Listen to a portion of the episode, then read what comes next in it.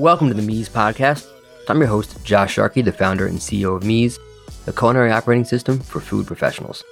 On the show, I'll be interviewing world class entrepreneurs in the food space that are shifting the paradigm of how we innovate and operate in our industry. Thanks for listening, and I hope you enjoy the show. Yo. They say art mirrors life with every stroke of the pencil. I'm giving you folks a glimpse into my experiences you could trace like a stencil. My guest today is Shawn Walchef. Shawn is the founder of Cali Barbecue Media and Cali Barbecue Restaurants, a multi unit restaurant group out of San Diego.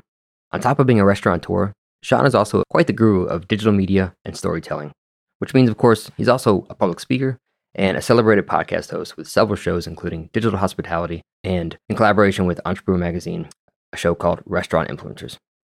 We learned a lot today about leveraging digital media to grow your brand, though I think of all the great nuggets of wisdom I heard, my favorite was probably when Shawn quoted the lovable Winnie the Pooh We'll be friends, just you wait. Enjoy the show.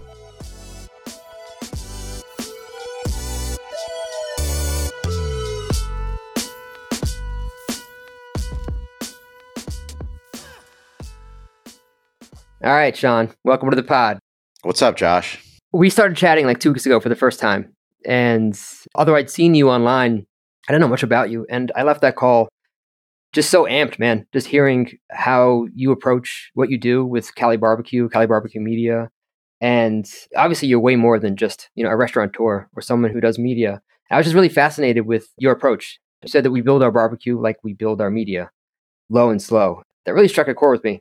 Also, just as a chef, barbecue is like this great equalizer where it doesn't matter how good of a chef you are, how much experience you have. If you want to be good at barbecue, you got to just start and screw up and test and ask questions and be patient and learn and understand fat content and temp and time and spice ratios and the type of wood. And that doesn't happen overnight. That's something you've got to like learn over a long period of time. And what I heard from you as you were talking was obviously I learned a lot about digital media, which we're going to talk about today and your approach. But what I heard more was that you clearly have this craftsmanship approach to what you do and you love your craft. And I walked away thinking like, man, this guy's creative. So that's why I've been so stoked to talk to you because I, I obviously think that the audience can learn a lot about digital marketing and your approach, but also I want to dig into how you operate. So maybe we could just start by you talking a little about like all the businesses that you have and initiatives, and then we'll go into some of your philosophy around digital media and things like that. Yeah, so we own a barbecue media business in San Diego, and I know that doesn't make any sense until I start to explain why we own a barbecue media business. We have five barbecue locations. Uh, we're going to be celebrating 15 years coming up in April. We have a master smokehouse. We have two ghost kitchen locations and two stadium locations.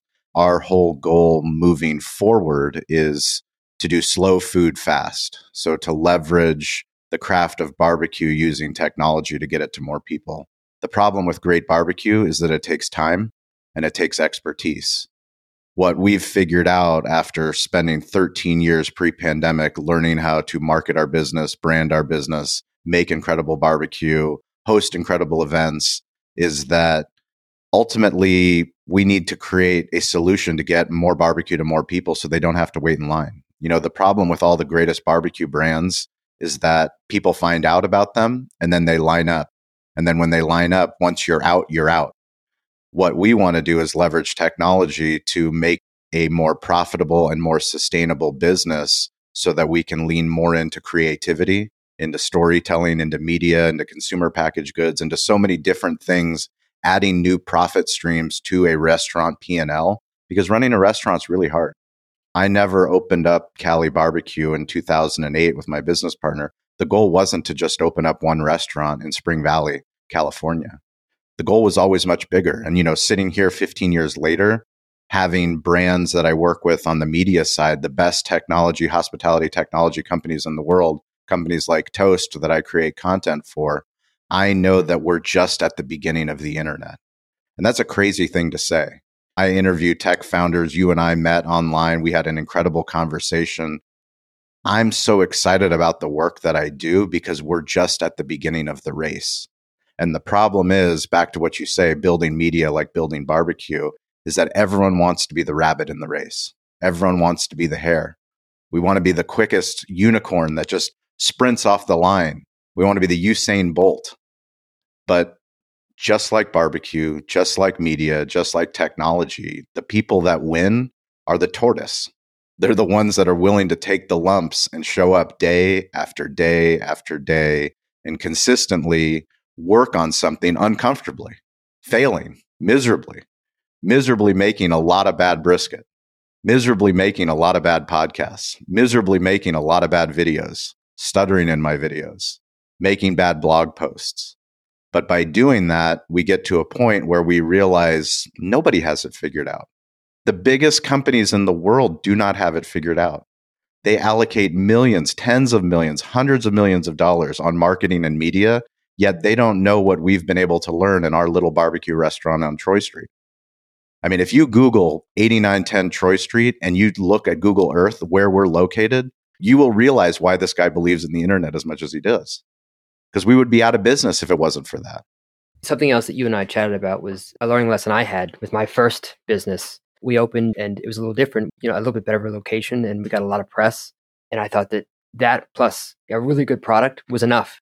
And the learning lesson that I learned over many years of that business was you got to be able to tell a story. The ability to tell a story and to create some sort of emotion for people is imperative any business. And it seems like that's a big part of what you do, right? Is you tell stories. You tell your stories, you tell other people's stories.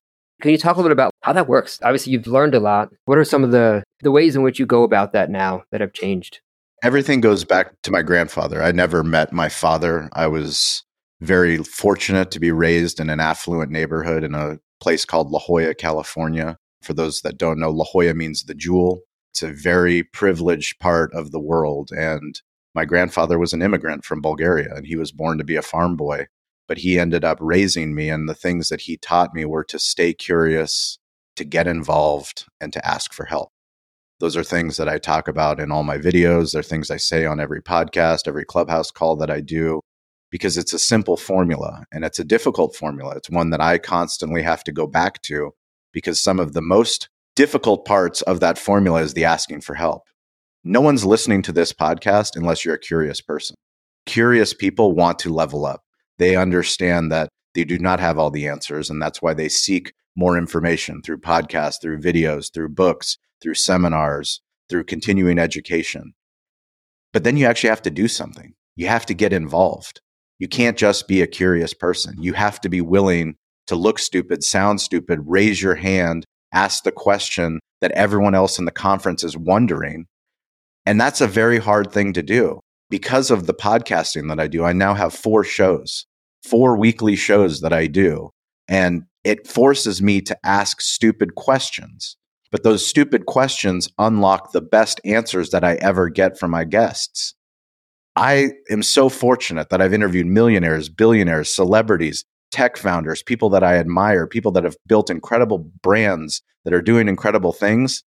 I have to have the courage to raise my hand and ask them a question that I know that the audience is, is thinking. And if I don't have the courage because I think, oh, somebody's going to think I'm an idiot for asking somebody a question that I should know the answer to, that's a weakness for me. And then finally, how do you ask for help? Asking for help is probably one of my biggest weaknesses. It's because I am a curious person. I am willing to get involved and to get dirty and to look stupid and to make mistakes and to be uncomfortable. But then asking somebody, hey, do you know someone that can help me or can you help? Leading with vulnerability, leading with the truth. We all like to go over the truth. We all meet with our friends. Hey, how's it going? How often do you get immediately to the truth? You know, I guarantee you, Josh, the people that are closest in your life, you don't bullshit with them. When you see them, you know how valuable their time is. They know how valuable your time is. And you guys get right to the heart of the stuff that's actually happening in your business, the stuff that's actually happening in your family, that's what life is all about is surrounding yourself with people that are going to tell you the truth. Yeah, absolutely. You're never going to get what you don't ask for either. That's true. The answer is no if you don't ask. So you have this framework, how to help tell stories. It goes something like plan, produce, publish, promote, right? So plan what you're going to talk about or how you're going to tell your stories, produce. So like, you know, get them online or get them sort of in some sort of form of media, get them to the public, whether it's social media or whatever, and then and how to promote them. I want to talk mostly about the promote part. That's the hardest part, in my opinion. But you also talked a little bit about like the difference between digital marketing and social media in general. So can you talk about what the difference is between those two and why it matters? Sure. It's crazy to live in a world in 2023 and to have so many experts on the internet that will tell you everything that you need to know about algorithms and digital marketing and funnels and things you need to do and things you shouldn't do. And ultimately, for me, I just try to simplify the process. Entrepreneurs and business owners are creators, literally the ones that create business. We sell ideas in real life. That is how we launch our businesses. That's how we get significant others to buy into our vision. That's how we get somebody to invest in our vision. That's how we get somebody to work for us. That's how we get a vendor partner. We're phenomenal in real life. We're just not really good when it comes to telling the story online. And when it comes to telling the story online, you have digital marketing specialists, social media specialists that all tell you you need to be doing this and this and this. And what I'm saying is that you're already doing what you need to do online. You're just overthinking it. We say be the show, not the commercial. When you're talking about telling a story online, automatically business owners want a commercial that's going to air during Super Bowl about their business. So, as a barbecue restaurant owner, I'm going to have this beautiful drone shot footage of 150 racks going into the smoker and brisket coming off. And this is the incredible barbecue experience. And this commercial is going to cost me $7 million, was the going rate for a Super Bowl commercial in 2023. What the internet wants, what most business owners are unwilling to do, is to be raw and authentic and to be the show not the commercial. So document versus create. When we talk about planning, producing, publishing, and promoting, everyone knows how to plan. Everyone has an idea about what they want their business to be online. They very rarely produce, and even rarer is publishing, because publishing is where the rubber hits the road. Publishing is sending your work, as Seth Godin says, shipping your work. If you ship your work, now you actually are in a vulnerable place where someone can say, I don't like that video. Or, Josh, wh- who do you think you are making some selfie video on LinkedIn talking about your business, talking about what you guys are going through? That's fear. And anyone that's listening to this, I had the same fear. I was terrified the first time that I went on camera, going on local news, talking about barbecue on the West Coast barbecue is a sacred sport. It is a sacred religion in parts of America. Texas, the Carolinas, Kansas City, Memphis, you name it, they all have barbecue traditions. If I say that I'm doing barbecue on the West Coast, people laugh. They still laugh until they come and they see our operation, until they see the commitment to the craft that every single day we're doing what we say we're doing and we're trying to improve every single day how to make a better piece of brisket the next day. And it's the same thing with audio, it's the same thing with video, it's the same thing with words and images. That's all the internet is audio, video, words, and images. It's telling stories in that manner. The problem that we have as business owners is that I'll say TikTok, and all of a sudden your mind goes somewhere about your values on TikTok, subjectively, how you feel about TikTok. If I say Twitter, subjectively, you start to think a certain way about that platform. Oh, Elon Musk, or I don't have time for Twitter. Facebook, oh, I don't want to be on Facebook. It's a terrible platform. Instagram, whatever your feelings towards Instagram. What I'm saying is just remove the logo and just start telling stories on these platforms. And the more that you tell stories, the more opportunities you have because 5 billion people on this earth have access to the internet. It's way bigger than our village. I think there's also a necessity to be able to tell your story. Even forgetting the, internet for a minute, as a business owner, you can't tell your story succinctly, then there's probably a bigger problem. Once you obviously can, you need to be telling it every day from the rooftops and being as genuine as possible. Literally from the rooftops. Yeah, yeah. I mean, that, well, we can talk about that as well. I, I, think the hard part for a lot of people is me included. By the way, I, I almost never post myself but I have help now, which which is helpful. It's just being consistent about it. And what happens when I don't have something to say today? You know, I might have a post about I'm going to talk about my business, but what about tomorrow? What's the next day? How do you approach that? I'm assuming the consistency is important, right? It's not just sort of getting on on the platform, getting in front of a camera, but being consistent about it. And how do you approach that when you might not have something to say? So, as humans, we learn how to do all different types of things that we didn't know how to do when I was in school, there was no email. Yet I learned how to do email. And in a single day, I'm going through hundreds of emails, responding to emails, filtering emails, figuring out which ones are important, writing ones that'll hopefully land the next deal. I'm good at email now because I've gotten the skill of responding to email. I'm really good at text messages. I can respond to text messages. I can tell my team. I can take a screenshot of information and tell my media team. I can tell my barbecue team. I can coordinate an upcoming event. I've gotten good at those things, just as any of your listeners have gotten good at those things. But I've also gotten good at video, which I was not good at video before. Now, when I go to an event, I can take out my smartphone and capture micro moments that will show the event without not being present at the event because I also want to be present at the event. It's hard to do. It's a very hard thing to do. I also want to be present with my kids. My son started playing Little League. His first game, I wanted to be there as a dad, immersed in him. But I also wanted to capture a little bit of video, which I was able to do.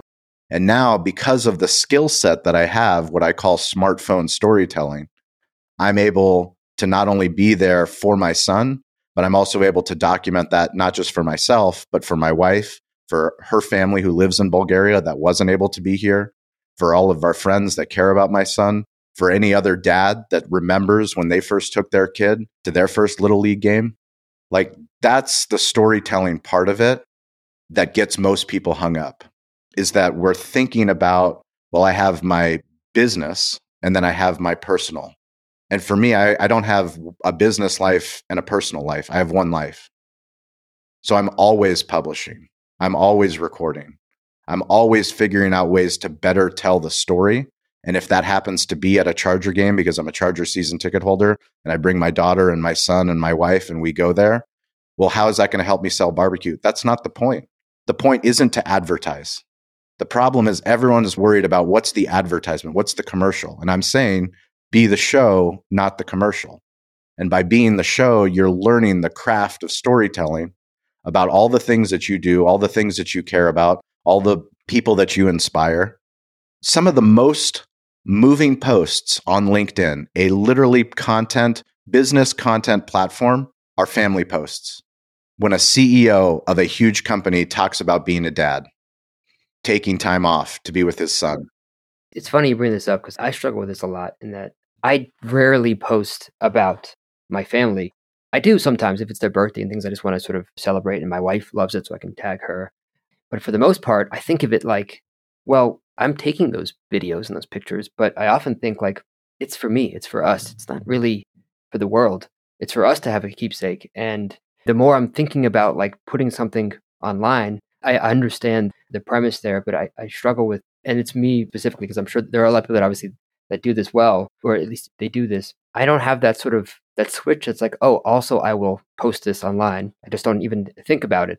I guess it could add value in terms of telling a story about you know more of who I am as independent of you know a business owner and a chef as, as a person. But how do you think about that? That that sort of struggle between privacy and telling a story.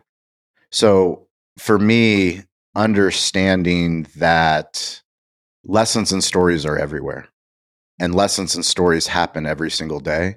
And most people, the way that we learn as humans is through storytelling. When there's a lesson in a story, back to you being a dad and not knowing what to post, or if you feel like posting something that's personal to you. For me, I've just figured that there's things that happen being a dad on a daily basis that have less to do with me sharing that it's my son and more that I brought my son to Fox 5 on Super Bowl Sunday. So I had a media appearance with our barbecue brand. And my son, the night before, I had been on a different local media station, KUSI. And my son goes, Where did you go, dad? I said, I, I went to go do a, a media appearance for Cali Barbecue. And he goes, I want to go. Did you leave when it was dark out? I said, Yeah, I left when it was dark out. He's like, I really want to go, dad. So I woke him up at four in the morning on Super Bowl Sunday. And I took him and met my media team. We did a whole backlot segment. We had big green eggs. We were cooking tri tip. We had wings. He was able to go there. They had a full puppy bowl activation. They did like a, a segment with a field goal kicking contest. My son kicked a field goal live on TV. But for me as a dad, I could say, no, I don't want you to come with me. This is work time. I need to, you know, be focused. But instead, I was uncomfortable and I brought him along, not knowing if he's going to like it, not knowing if he's going to get in the way when I need to be live on TV. But now I have something that I struggled through, but I also shared on LinkedIn and Instagram. And now it's something that is very special, not just to me, but to other dads. There aren't many dads that get the opportunity to go and do media, local media, wherever they are. But now maybe they'll think differently. When we reserve these places, we sit in these places. And for me, I'm I've had the opportunity to go and speak at a lot of different conferences across the United States and in Canada. And I bring my family, my Walchef Wolf Pack with me. And I've built that into my lifestyle. Is it hard to do? It's not easy to travel with kids. I have a five year old son and a three year old daughter. Yet I got to go speak in Toronto to 150 restaurant owners, hotel operators at a hospitality leadership summit. And because I was able to go and because I wanted my family to go with me, we uh, got to go to Niagara Falls as a family. And I remember that, not just personally, but I took video while we were at Niagara Fall of my daughter seeing the waterfall for the first time, my wife enjoying the waterfalls, my son enjoying the waterfalls, us, you know, acting silly, acting stupid. I don't care if nobody sees that video. I made that video for me. Yeah, no, I love that, and I also just love how you're tying this your personal life with your with your business. We are trying more to get our family to come on some of our work trips. You know, we were talking about your framework, right? Our producing, publishing, promoting, and the planning part. You said is easy. I think it is probably important to understand, you know, to be clear of like what the vision is of the story you're trying to tell, and you know, getting it out there. But once the content is out there, what are some of the ways you think about promoting it? And so, not as it relates to some of the family stuff that you're posting. When you're posting things for Toast or for your business and, and you get it out there, how do you think about promoting, measuring, and boosting things like that to, to get the most out of the content? I think the most important thing from the promotion standpoint is understanding who the content's for.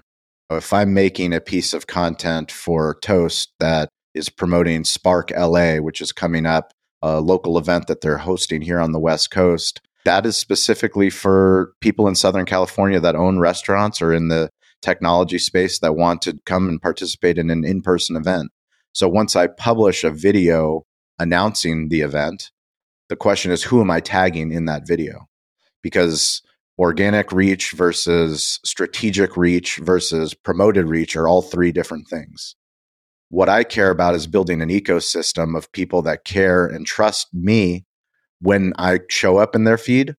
So if people do follow me on LinkedIn or they follow me on Instagram, the chances that they see me on Instagram are still they're declining every day. The way that Instagram works, the way that Facebook works, but ultimately what matters is do not underestimate how many people will see your content.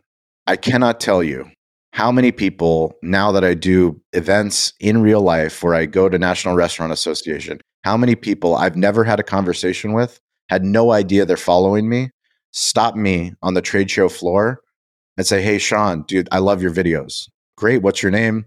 This is who I am. This is what I'm doing. Like, which platform are you following me on? Or I saw you on LinkedIn, or I saw you on TikTok, or I saw you on Instagram. And I'm like, say something, comment, ask a question you know, is there a way I can help you? I literally have an open link on my digital business card for 15 minutes on my Calendly anytime that anyone wants to talk about digital hospitality, smartphone storytelling, restaurant technology, content creation, podcasting, barbecue business, ghost kitchens, like you name it. I'm an open book because for me, it's cultivating those relationships. Because I'm willing to cultivate those relationships, that engagement piece, the promotion part, so much of it is who am I tagging, but also who am I interacting with? Do not post and ghost. You spend all this time planning, you spend all this time producing, you spend all this time publishing, you put out a piece of content, and all of a sudden, your LinkedIn post, you have 100 people that are like, Josh, I can't believe you had the courage to talk about your family trip. And as a business owner, why you went on the family trip, why you brought your family, how it was difficult. Like, thank you for doing that. Well, it's going to be a lot of work to respond to those 100 people. But I'll tell you that work that you do responding to those 100 people is the work that no one else will do. 95% of the rest of the people will not do that work. That's true digital hospitality. That's how you cultivate community.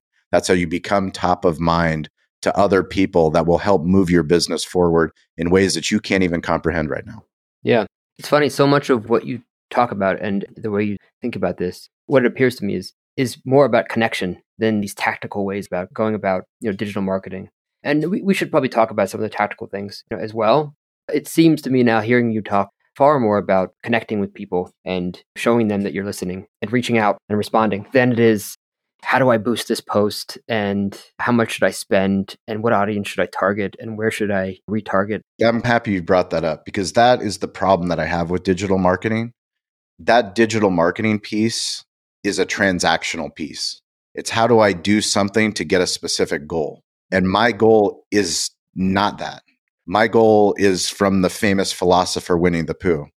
We will be friends forever. Just you wait and see. there it is. I love that, man. We will be friends forever. Just you wait and see. I'm going to tell my son that tonight. That's great, man. I love that. Even just in this conversation, hearing more of what you're talking about, I had some questions for you about how you retarget and how you boost it. I think, to be honest with you, I'm, sounds like we don't even need to talk about that because those are mechanical ways about going about this. And it is a shorter term play to do that. And what you're doing is a much longer term play because it's not going to be an overnight result. I heard a quote the other day that I just posted on social that stop praying for as fast as possible and start praying for as long as it takes. It goes back to the hare and the tortoise. I have the same problem. If I decide I want to focus on YouTube this year in 2023 and we want to build our YouTube channel because it's one of the more difficult platforms, like I want it to happen right away. It doesn't happen right away. I wanted to have a podcast that reached millions of people. Like I produced a podcast for five years before I found a brand partner before I found a distribution partner, Entrepreneur Magazine.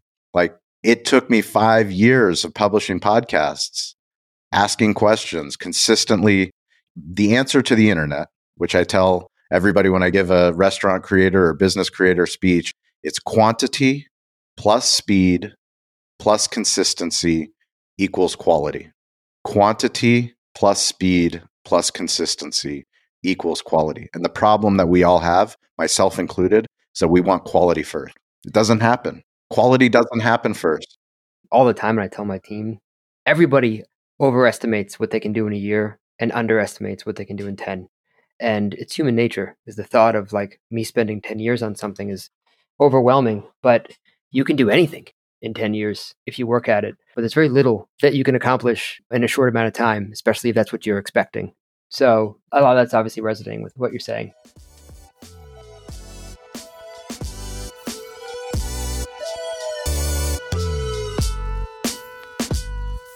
This podcast is brought to you by Meez, the culinary operating system for food professionals.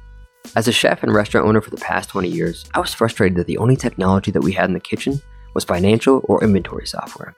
Those are important, but they don't address the actual process of cooking, training, collaboration, and consistent execution. So I decided if it didn't exist, I'd do my best to get it built.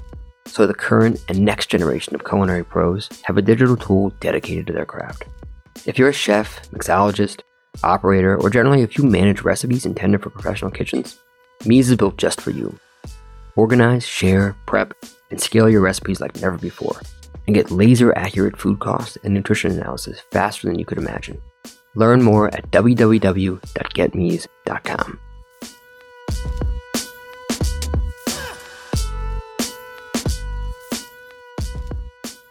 To get a little bit tactical here, maybe the answer here is that there just isn't any answer, but do you think differently about your approach to restaurant marketing versus restaurant tech marketing because you're kind of intersecting between the two with your work?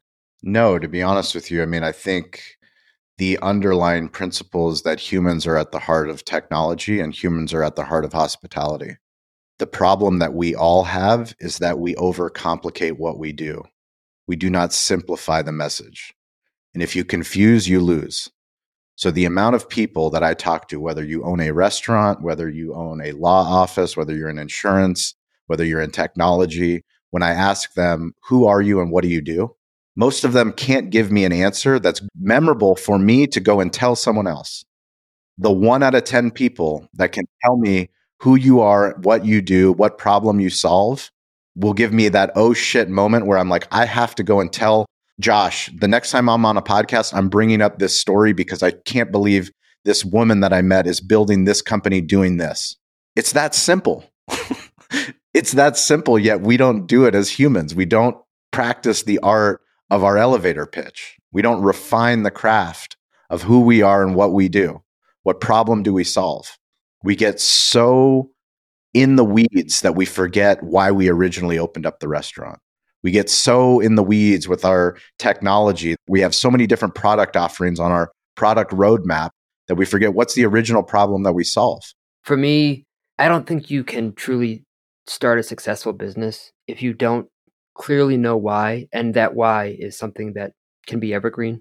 There's a lot of synthetic businesses, and maybe in the short term they can make money, but in the long term, I don't see how it's possible if you don't have a deeper reason why you're doing what you do. You know, with Meez, I want to create the universal recipe medium because I grew up in an industry as a chef where we just didn't have any tool built for us other than like these like financial tools that don't do anything close to what we need in the kitchens. And uh, I want to change that. I want there to be a, a universal tool, and I think you know Meez can be that. Everything that we do, every decision that we make, right or wrong, is based on that vision. And if I didn't have that, it'd be very difficult.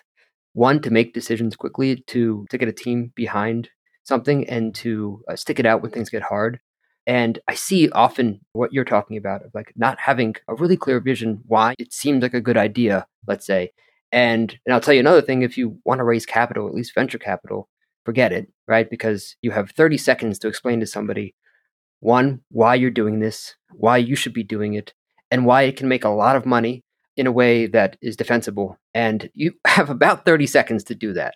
If you don't clearly understand that, then you're just not going to, to make it. And it's become more and more clear. Uh, even honestly, with this podcast, we've done, we're recording this now before it launches, and it, it'll be launching next week. And we have about 10 already recorded. And I think the common theme that I've heard from every single one of the guests, you included, is without knowing why you're doing it, don't do it. it's the same reason why you don't want to get into restaurants if you don't love it. It's going to be too hard.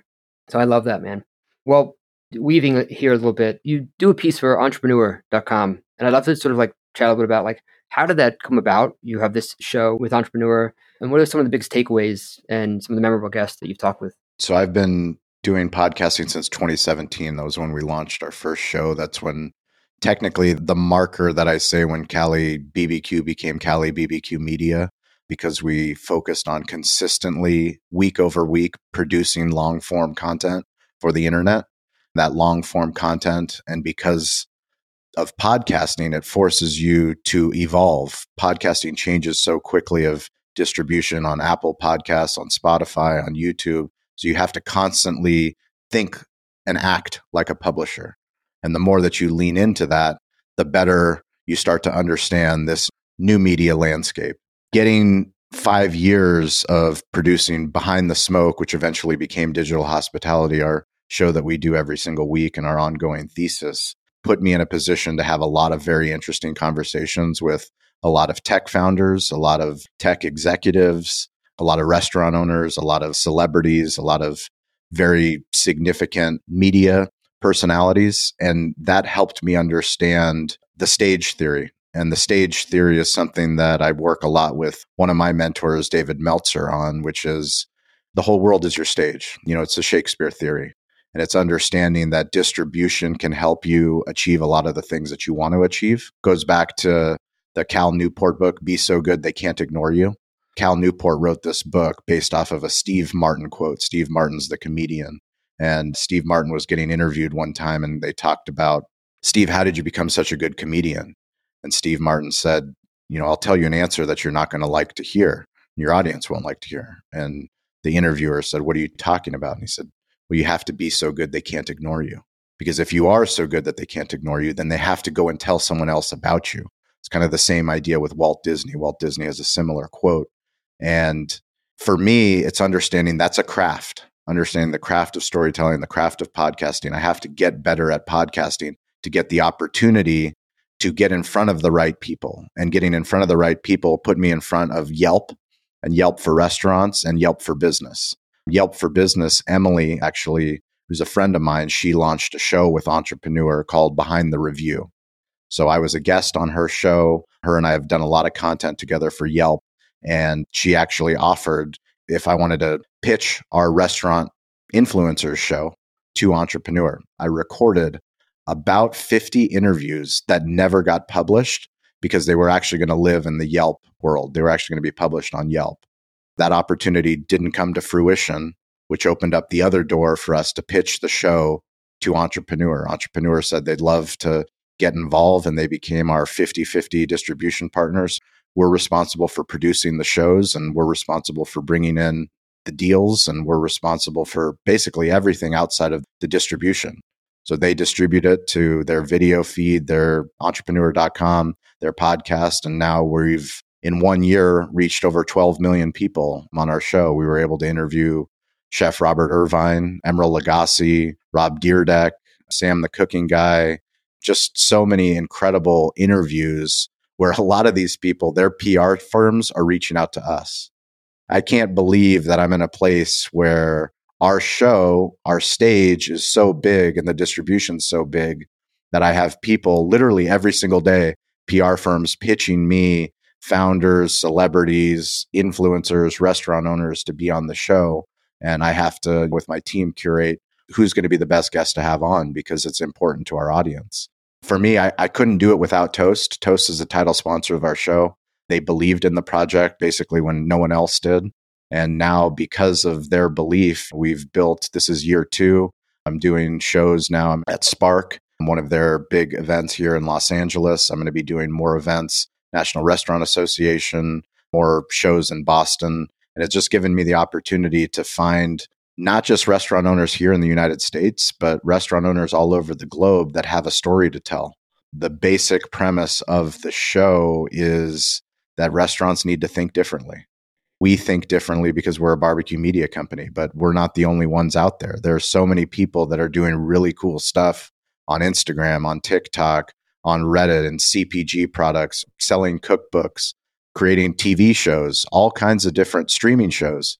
So many different restaurant owners out there that I think the entire industry can learn from. And so much about the podcast, I think, is my frustration when I was in school at the University of Colorado. I was taking these business classes and I wasn't inspired. No one was talking to me about real business. And I'm like, I want to have conversations with real business owners that are going through the shit, that are literally struggling to keep their businesses open, the successes and the failures. How do I have those conversations? And if I continue to have those conversations of like, who would be the best guest that I would bring in front of a classroom of 500 people that are really fired up about hospitality, fired up about restaurants, fired up about technology, fired up about the creator economy. That's the guest I want to have on center stage. Love that, man. The guest list is, is pretty incredible. How often are you doing those interviews? So we publish every Tuesday on Apple Podcasts, Spotify, and on entrepreneur.com. 52 shows a year. I batch the shows. So we're probably shows that I'll record next week won't come out for another eight weeks, but that allows my team. I've got Stover, TJ, Toby, Aaron. I've got an incredible media team that will take the content that we do and get it ready for, you know, entrepreneur.com. You mentioned a little bit like PR, publicists reaching out to you to get on the show. What's your opinion of, of restaurants using PR or any restaurant tech using PR?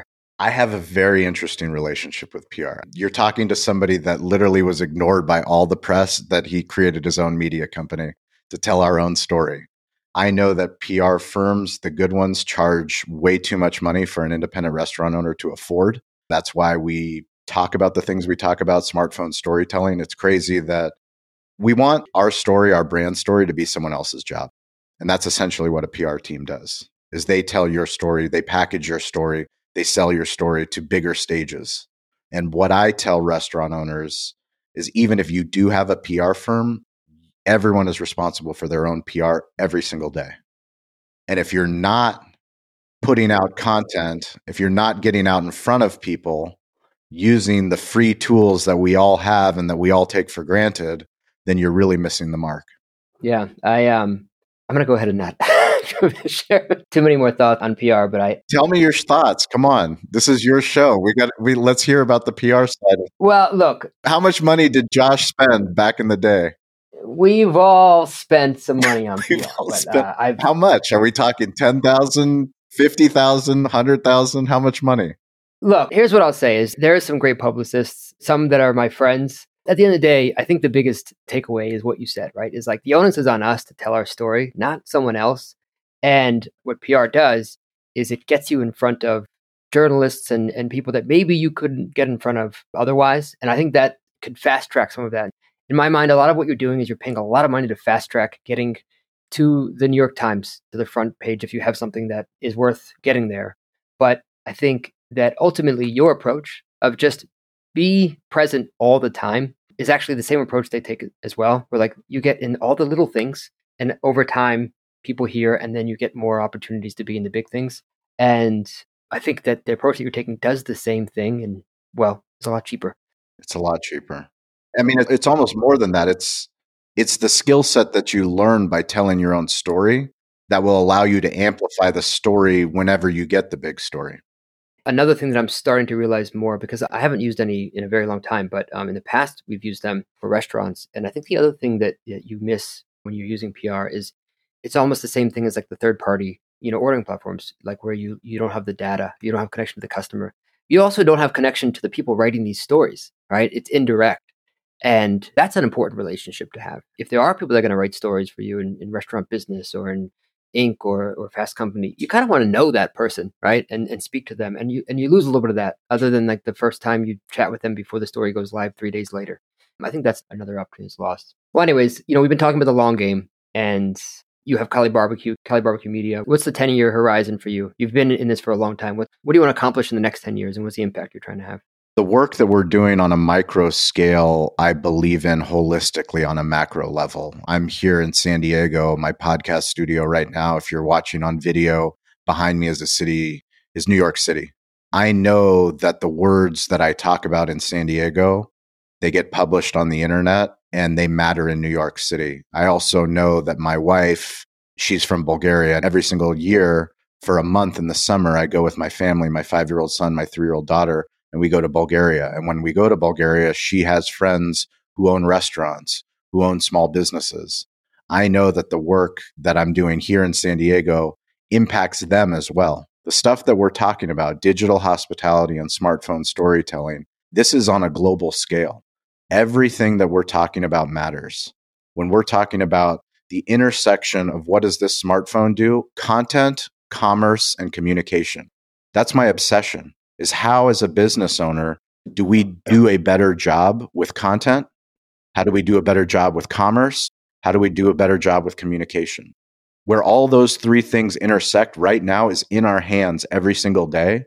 And I talk to some of the biggest companies in the world, and I talk to some of the smallest business owners that take this thing for granted.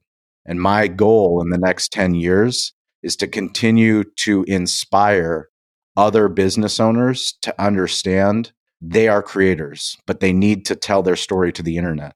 It's crazy to me that people tell me that they believe in the internet, yet their actions prove something totally different. They say, Shawn, yes, I believe in the internet. Yes, I know I need to be doing social media. When was the last time you posted on Instagram? Do you have a TikTok account? Do you have a mobile first website? Are you posting content on your website? If I go to your website, can I buy something quickly? If I buy something quickly, is it a memorable experience?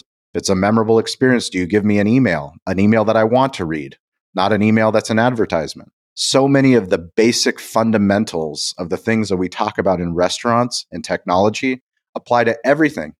Digital hospitality applies to my kids' daycare. Digital hospitality applies to my son's little league. When I tried to sign up on their website and their website was absolutely terrible, I was a new dad that didn't play baseball growing up, had no idea what I was doing. They have a supply and demand problem.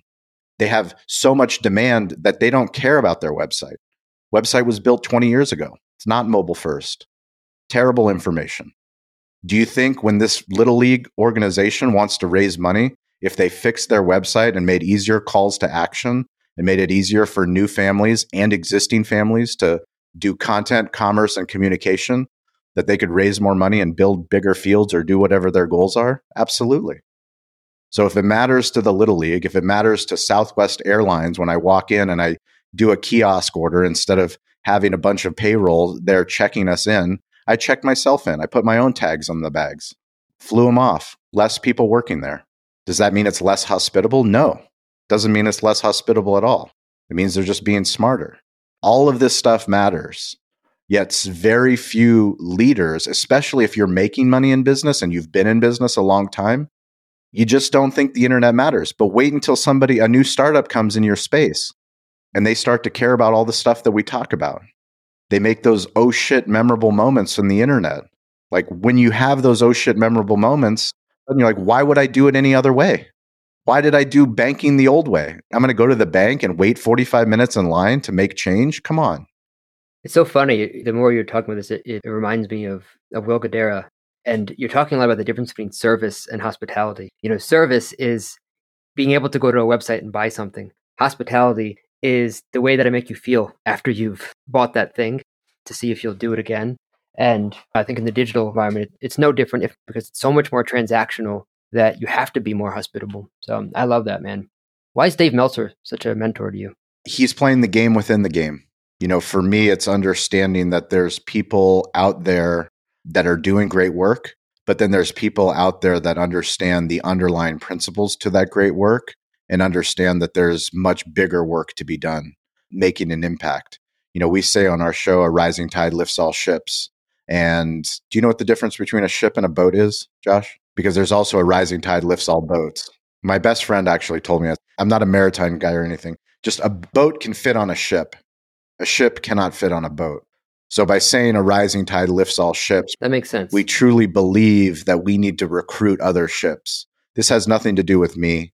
This has nothing to do with Cali Barbecue Media. This has to us going and inspiring other restaurant groups, other single unit restaurant owners, other small business owners, other big companies to bring media in house, to understand the basic principles. If a barbecue business in Spring Valley, California can turn themselves into a media business, and work with the greatest brands, hospitality technology brands on earth, then you have no excuse. No one has an excuse. The Department of Motor Vehicles, I went to go renew my driver's license. I booked online an appointment. I went to the DMV at eight o'clock, and I'm a guy that always arrives early. I had anxiety when I got there because I'm like, well, I have an appointment, so I don't need to get there early. I got there, there were 70 people waiting in line at the DMV. I was like, oh my God, I totally messed up. I went to the woman. She goes, Oh, you have an appointment? this is the door. No one was in line. All those people didn't use the internet to book an appointment. I walked in 13 minutes out of the DMV with my driver's license. If the Department of Motor Vehicles can do digital hospitality, no one has an excuse. You inspired me, man. You're doing incredible work, Josh. Like I told you on the last call, man. Like, seriously, I do this all day, every day. This is the most important work that I do, but very few founders in your position have the courage to have these conversations, to prioritize these conversations. And I'm just, I'm really excited for you, you guys in the show and for what you guys are building. Appreciate that. Appreciate you. Anything else you want to uh, tell the audience, take away here before we head out? Just back to the main lesson that's stay curious, get involved, ask for help. I am weirdly available. So you can find me at Shawn P. Walchef, S H A W N P W A L C H E F. I only caution you that if you contact me, the chances are I will make you do homework and I will make you do something uncomfortable for your business with online storytelling. We're all trying to figure this thing out together. I mean, honestly, that's the thing that I love the most is people that have the courage and the willingness to know. I definitely don't have all the answers. I'm just willing to go and make a lot of mistakes and publish a lot of bad stuff, but it's put me in a position to have conversations like this. And this is the stuff that matters. So if any of this stuff resonates with you, if you feel nervous and if you feel shy about posting a selfie video on LinkedIn or Instagram or TikTok, God forbid, then that means you probably should be doing it because no one else is going to tell your story of your brand. Like we all want social media to be someone else's job. We all want the PR firm, the social media agency to post the content to make you're the person you, the one that's listening to the show, you're the one that matters. The people that you care about, your network, they need to hear from you. They need to hear what your thoughts are, not what the corporation's thoughts are. You need to be a part of the marketing team. Marketing and sales very rarely talk to each other. Drives me nuts. When I talk to salespeople that make their own marketing collateral, I'm like, what is happening here? How's that possible? We all need to be having a conversation about social media and storytelling and sales and marketing and the products that we're developing and the work that we're doing and the pain points that we have. That's how people know who we are and what we do, and they get attracted to it and they buy in. And if they don't, then maybe we're working on the wrong thing. Yeah. Well, You heard it. Get out there, go tell your story. Even if you're an owner or you're a chef or whoever you are, you still have a job to tell your story. And Shawn, thanks for helping us make that a little bit easier. Appreciate it, man. Appreciate you, Josh. Thank you.